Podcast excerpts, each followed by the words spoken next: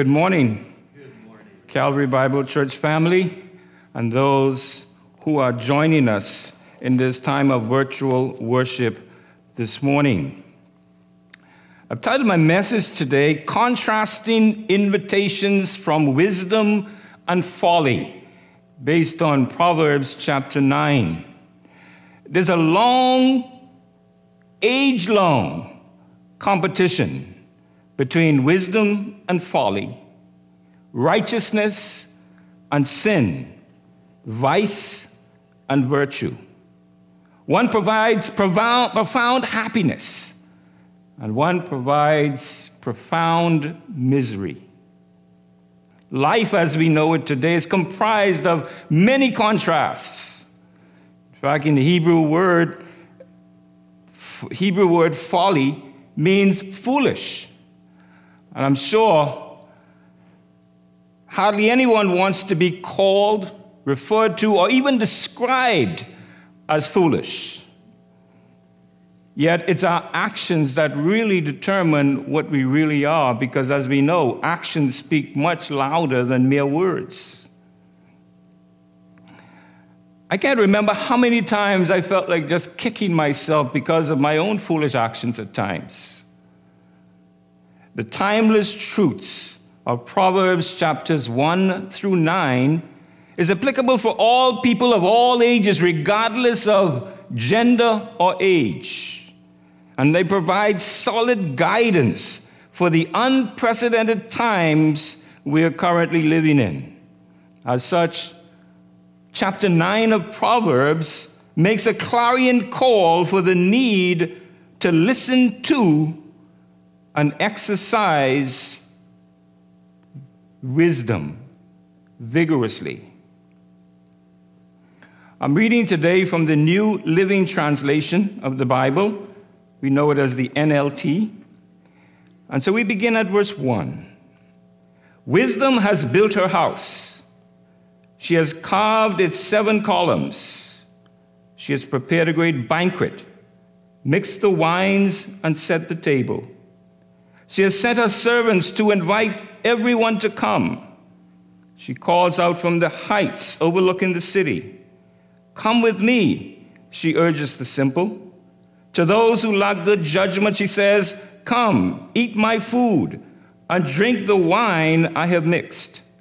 Leave your simple ways behind and begin to live. Learn to use good judgment. Anyone who rebukes a mocker will get an insult in return. Anyone who corrects the wicked will get hurt. So don't bother correcting mockers. They will only hate you. But correct the wise, and they will love you. Instruct the wise, and they will be even wiser. Teach the righteous, and they will learn even more. Fear of the Lord is the foundation of wisdom. Knowledge of the Holy One results in good judgment. Wisdom will multiply your days and add years to your life. If you become wise, you will be the one to benefit. If you scorn wisdom, you will be the one to suffer. As an overview, we see in Proverbs chapter 9, Solomon, the wisest man who ever lived, personified heavenly wisdom as a lady of godly righteousness in verse 1. Earthly wisdom as an ungodly, disgraceful woman. See that in verse 13. The inexperienced or naive are invited by both into their houses, as we see in verses 4 and 16. Meals are offered to both an exposed meal to the godly by the godly woman, we see in verse 5, a secret meal by the ungodly woman, stating how much better illicit behavior is. Verse 17. True wisdom is found by anyone who enters the godly woman's house. Verse 6. Devastation and eternal separation from God is found by anyone who enters the ungodly woman's house. Verse 18. But Proverbs 9 also sheds some light on how principled living really opens the way to God.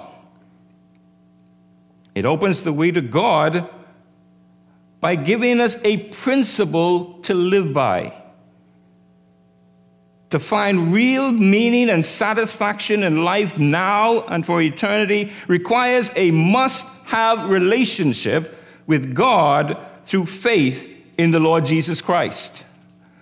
And so Proverbs 9 shows us that applying this basic principle is determined by whose invitation is accepted wisdom or follies.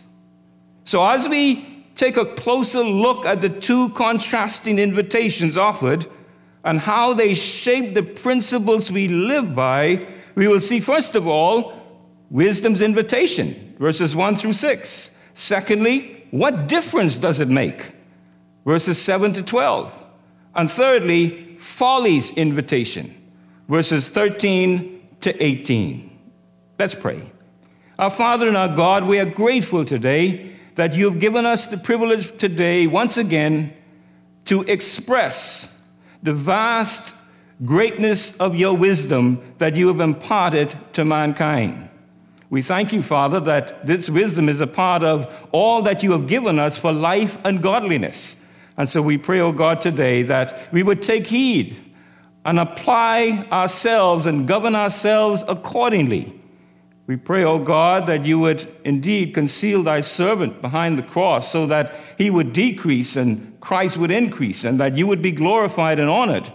Bless those under the sound of your word, near and far today. For Jesus' sake, and in his precious name we pray. Amen. First, wisdom's invitation. Wisdom, verse 1, has built a house. She has carved its seven columns. She has prepared a great banquet, mixed the wines, and set the table. The chapter opens with the key verse of the chapter Wisdom has built her house. We know that any expenditure of time and labor is required when building anything of worthwhile for habitation. When building her nest for her unborn young, the eagle spends much time focused on time and labor in her work in order that her young ones will have a, a safe place to live and to grow without prey taking advantage of them. And so, whether it's a palace, a mansion, or a cottage, when building a house for human habitation, focus, much focus, time, care, and thought and labor must be put into the building process. I remember when my house was being built, I would usually visit the construction site uh, to see what was going on, to see how my dream for home ownership was taking shape. And one day I went to the site and I had to make a double take because I noticed that there was a block wall where an exterior door was supposed to be. And there was an exterior door where a window was supposed to be. Imagine my shock. I, pull, I called the contractor who was on the site at the time and I says, let's look at the drawings, let's look at the blueprints. And he got the blueprints out of his truck and we spread them out and I said, look at that. Does that look like that? Or look at that. Does that look like that? He quickly acknowledged the mistake that his laborers were making and they, and they corrected that mistake. The same attention to details is required in, for mental building. When thoughts are put together and fashioned into a book, it involves the expenditure of mental labor and many hours of days, months, and sometimes years before the completion of the work. This is a rule that is unchanged by God in shaping the works of creation for the benefit of his creatures.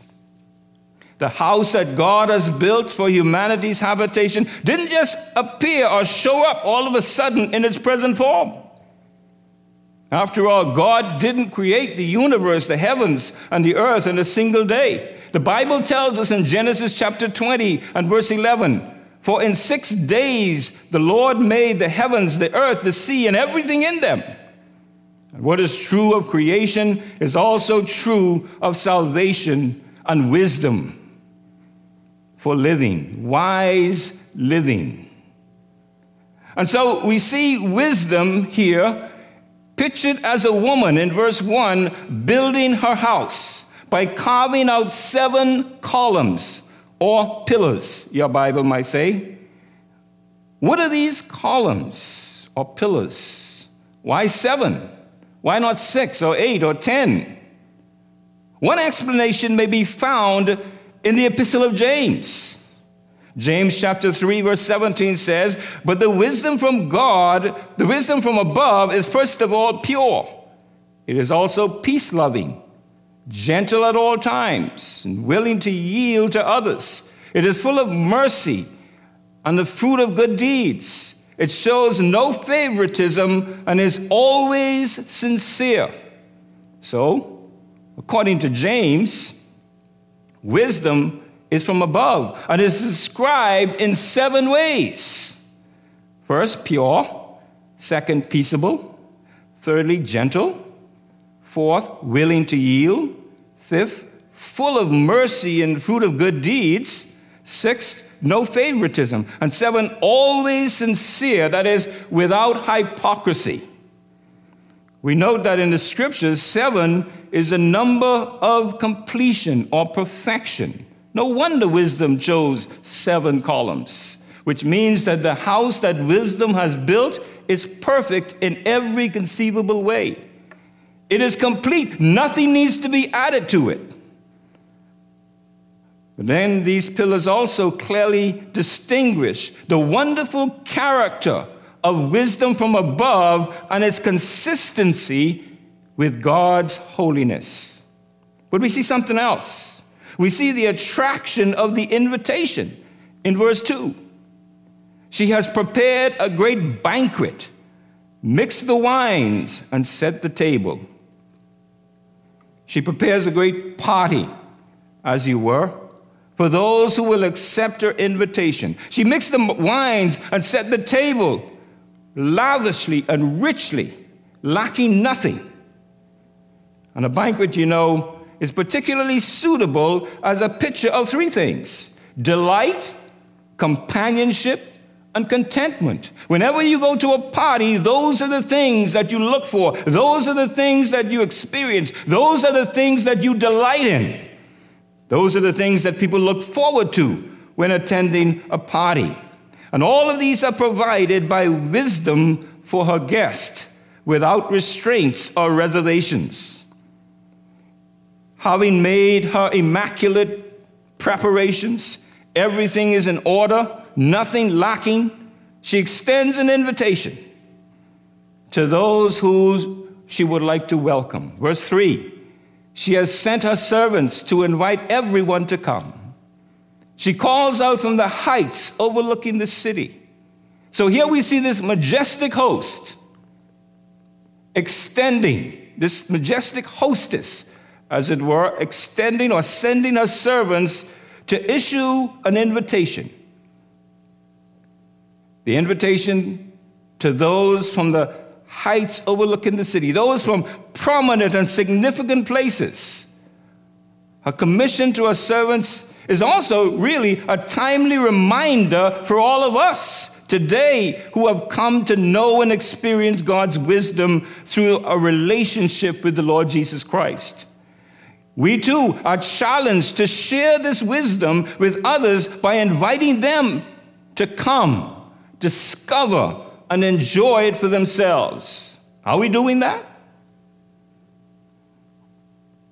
Are we inviting people to come, discover, and enjoy the wisdom that we are so privileged to have? And who doesn't like or appreciate getting an invitation? Recipients of invitations usually feel highly favored and privileged for even being considered to receive an invitation. They feel special because they know that because they have received an invitation, somebody else didn't get one. Someone else was ignored or someone else was denied because you got an invitation. But notice, notice how there's no room for speculation about how special wisdom's invitation really is. Verse 4 through 6. Come in with me, she urges the simple. To those who lack good judgment, she says, Come, eat my food and drink the wine I have mixed. Leave your simple ways behind you and begin to live. Learn to use good judgment. Wisdom spells it out quite clearly, doesn't she? She makes it clear who the invitation is intended for. The text says the simple. Who are the simple? The text says they are those who lack good judgment. People who are inclined to go astray by being so easily impressed that they need some kind of direction to guide them. We've all been there, haven't we? There have been some times in our own lives when we exercised good judgment and, and was regretful because of it. The wise are already in the house because they have exercised good judgment. They are already in wisdom's house enjoying a menu of nice foods and fine wine, wine mixed personally by wisdom herself. You see, wisdom is hands on, wisdom is not standoffish. Wisdom doesn't stand on the sidelines and give instructions. Wisdom gets into the trenches and says, Come along with me. Let me take my, take my hand and come with me. Wisdom is personally involved. For the simple who accept the invitation, there are three expectations wisdom has, according to verse 6. First, leave your simple ways behind you. Leave your bad manners outside the door. Secondly, begin to live. Don't just exist. Enjoy the full and abundant life that God has made available. And thirdly, learn to use good judgment. That means getting rid of the foolish friendships and show that a life of moral change has really taken place in you. The question is is this your current experience today? There's an interesting parallel of the banquet described in this chapter of Proverbs and the banquet described in his parable recorded in Luke chapter 14. We don't have the time to go into it, but there is a parallel. And we have heard the expression many times, uh, if we have heard it once. The road to hell is paved with good intentions. And so any number of persons have intentions of going to the banquet, but they never make it. Why? Because they let people and other activities that appear more important at the time sidetrack them. So here is the practical application to live by with regards to verses 1 through 6. In your search for wisdom, don't let anyone or anything become more important. I repeat, in your search for God's wisdom, don't let anyone or anything become more important. But we also notice that between the two banquet descriptions, we see the benefits and predicaments of accepting these contrasting invitations, which prompts not the stated, but the implied question of our second point What difference does it make? Verse 7 through 9. Anyone who rebukes a mocker will get an insult in return. Anyone who corrects the wicked will get hurt. So don't bother correcting mockers, they will only hate you. But correct the wise and they will love you. Instruct the wise, and they will be even wiser. Teach the righteous, and they will learn even more. So we see that these verses show why wisdom's invitation is generally for the simple and not the mocker. The ordinary person will listen and probably accept it, but the mocker, not so because they think that they know it all, because they think they are already wise, because they think they have arrived, they will ignore it. They'll reject it. But in addition to these verses, these verses also answers the question of what happens to anyone who tries to reprimand a mocker or correct the wicked. Three statements provide the answers. First, verse 7a, you get an insult. In other words, you get a verbal abuse. Second, verse 7b says, You will get hurt. That's physical abuse. They'll probably hurt you physically.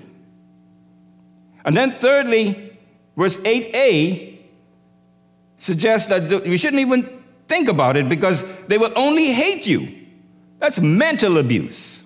So we see the attacks and the abuse that comes when we try to correct those who are going the wrong way, doing the wrong thing, or headed in the wrong direction. By contrast, we also see three statements about admonishing a wise person.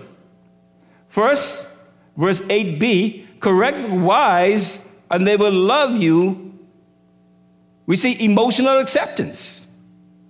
Secondly, verse 9a instruct the wise, and they will be even wiser. That's educational or intellectual acceptance. And then verse 9b teach the righteous, and they will learn even more. Educational acceptance. But notice the twofold point that Solomon, the wisest man who ever lived, makes here is anyone who wants to be wise must first do a self examination of how their heart responds to wise criticism or correction. We see that when we get to verse 12. And secondly, being wise with others requires having the discernment to be deserving of the actions of other people. Again, verse 9 instruct the wise, and they will be even wiser. Teach the righteous, and they will learn even more. The text makes it very clear that wise or righteous persons are not content with their achievement of being wise. They're not even content as being viewed as perfect in their morality. A wise person takes it to heart and becomes still wiser instead of being resentful because of criticism. A wise person benefits by accepting criticism to increase their stock or their inventory of learning so that they will be better rather than worse. The question is what is your reaction when you're corrected by a parent, a teacher, an employer, or a friend? Does your response label you as a person of wisdom or a foolish person? That's important when we look at verse 10. The fear of the Lord, fear of the Lord is the foundation of wisdom. Knowledge of the Holy One results in good judgment. Here we are reminded once again that the basis for all true, genuine real wisdom is fear of the Lord or reverence for God. And because a true believer, a genuine believer, knows the Holy One personally, God ensures that he can see more on his knees than anyone else can see on their tiptoes. So, what are you? A wise person or a mocker? Your, uh, your reaction when criticized can tell you. Rather than answering with a fast put down or a smart comeback when reprimanded, we should carefully listen to what is being said. Why? Because the path to wisdom is learning from your critics. Insight for living comes from God who created life. So wisdom starts by knowing God, having a personal relationship with God. Just knowing the facts about God is not good enough. A personal relationship with Him is a must. So here is the application principle to live by that we glean from verses 7 to 10. Get to know God better and better through His Word. And take Him seriously if you really want to be wise. Now, there's more to wisdom than actually meets the eye, as we see in verse 11. Wisdom will multiply your days and add years to your life. Many people have tried it. Some are probably trying it right now as we speak but they have failed because you can't buy years and add them to your lifespan. As much as people would like it to be so, as much as people are trying to do so, it, does, it just doesn't happen. But by accepting wisdom's invitation, you avoid dying an untimely death from foolishness. I've known many persons personally whose lives have been ruined by foolishness, who have had an untimely death because of foolishness. Here we see the perpetual benefit of wisdom. Having it, the Bible says, will multiply your days and increase your years. Not only does it provide for long life now,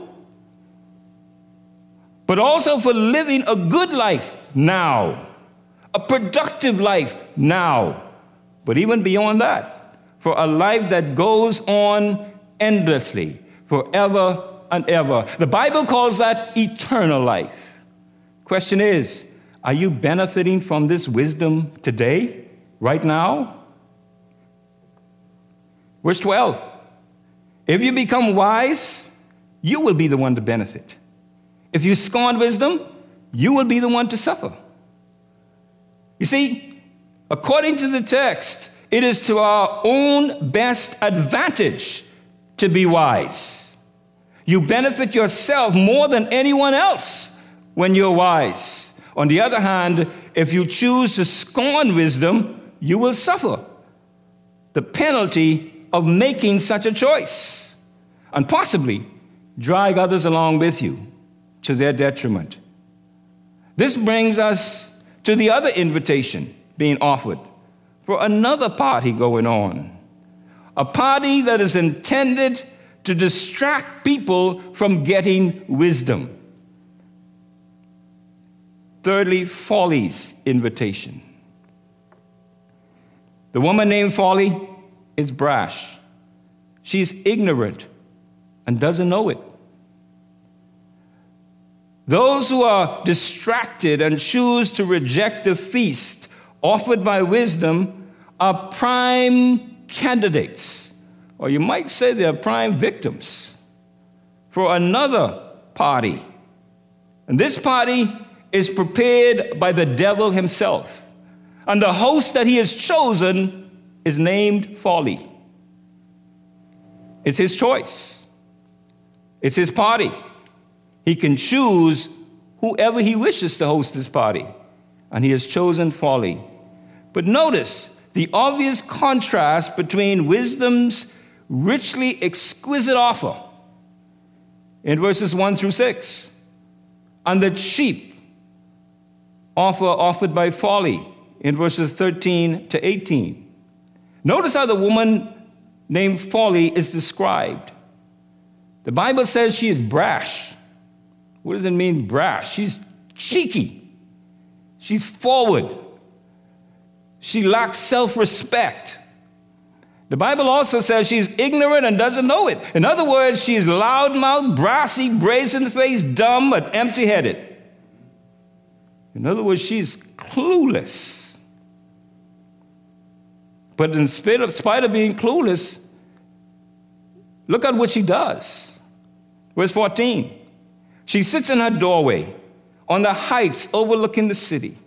She calls out to men going by who are minding their own business. Come in with me, she urges the simple. To those who lack good judgment, she says, stolen water is refreshing. Food eaten in secret tastes the best. Notice, she's sitting outside of a doorway. When you go through a doorway, you expect either good or bad. Most of the times, you expect good. A doorway overlooking eye catching heights, overlooking the city. Not as a gracious lady, but as the shameless prostitute she actually is.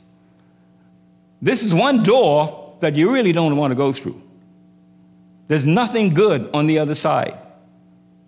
There's another door that you can go through that has a whole lot of goodness on the other side. And when he described the way to experience eternal and abundant life in John chapter 10, verses 7 to 11, Jesus also used the metaphor of a door. He said, I assure you, I am the door of the sheep. And then further on in that verse, he says, I am the door. If anyone enters by me, he will be saved and will come in and go out and find pasture. Two doors, two different experiences one good, one bad. The woman folly's sole purpose is to seduce men, or anyone for that matter, who are easily led astray. The text describes them as simple fellows who lack good judgment. In other words, people who don't have no sense. Verse 17, listen what she says, how enticing her words. Stolen water is refreshing. Food eaten in secret tastes the best. Her meal may be sweet and it may be tasty, but it's certainly not healthy. It's certainly not nutritious. It's certainly not good for you. It's good for nothing because it's junk food, junk spiritual food. But not only that, in essence, what she means is that extramarital sexual relations is captivating because it is prohibited and the secrecy about it is so intriguing. In other words, the forbidden is most desired. When fallen human nature is prohibited from doing certain things, the prohibition stirs up the curiosity and desire to do it all the more. This is what Paul tells us in Romans chapter 7 verses 7 and 8. He says, Well, then, am I suggesting that the law of God is sinful? Of course not. In fact, it was the law that showed me my sin. I would never have known that coveting is wrong if the law had not said, You must not covet. And verse 8. But sin used this command to arouse all kinds of covetous desires within me. If there were no law, sin would not have that power. And so here we see the woman folly. This prostitute appeals to the same immoral instinct in man that Paul talks about by inviting him, this naive individual, in for just a little visit, just a little tryst. You see, wickedness has a spellbinding and intoxicating effect about it. One sin lead to more sins. Why? Because the Christian life doesn't appear to be as exciting as sinful behavior. This is the reason why every thought of the sumptuous banquet prepared by wisdom in verses 1 through 5 is ignored by many who instead eat stolen food offered by folly. Here's the application principle to live by then that we glean from verses 14 to 17. Always remember how dangerous sin is and don't be led astray by it. Take a long, hard look at what happens to those who eat forbidden fruit before you reach out for it yourself. You will certainly regret it in the long term. Verse 18, last verse. But little do they know that the dead are there. Her guests are in the depths of the grave. Here we see the other side of the story that folly doesn't reveal, it is concealed. She's given you the good without the bad. Notice four words the dead are there. How much more do you need to understand what the consequences is of rejecting wisdom's fine invitation? In other words, this is one party that you definitely won't come home from. It's an eternal death trap. It's a portal to the domain of the damned.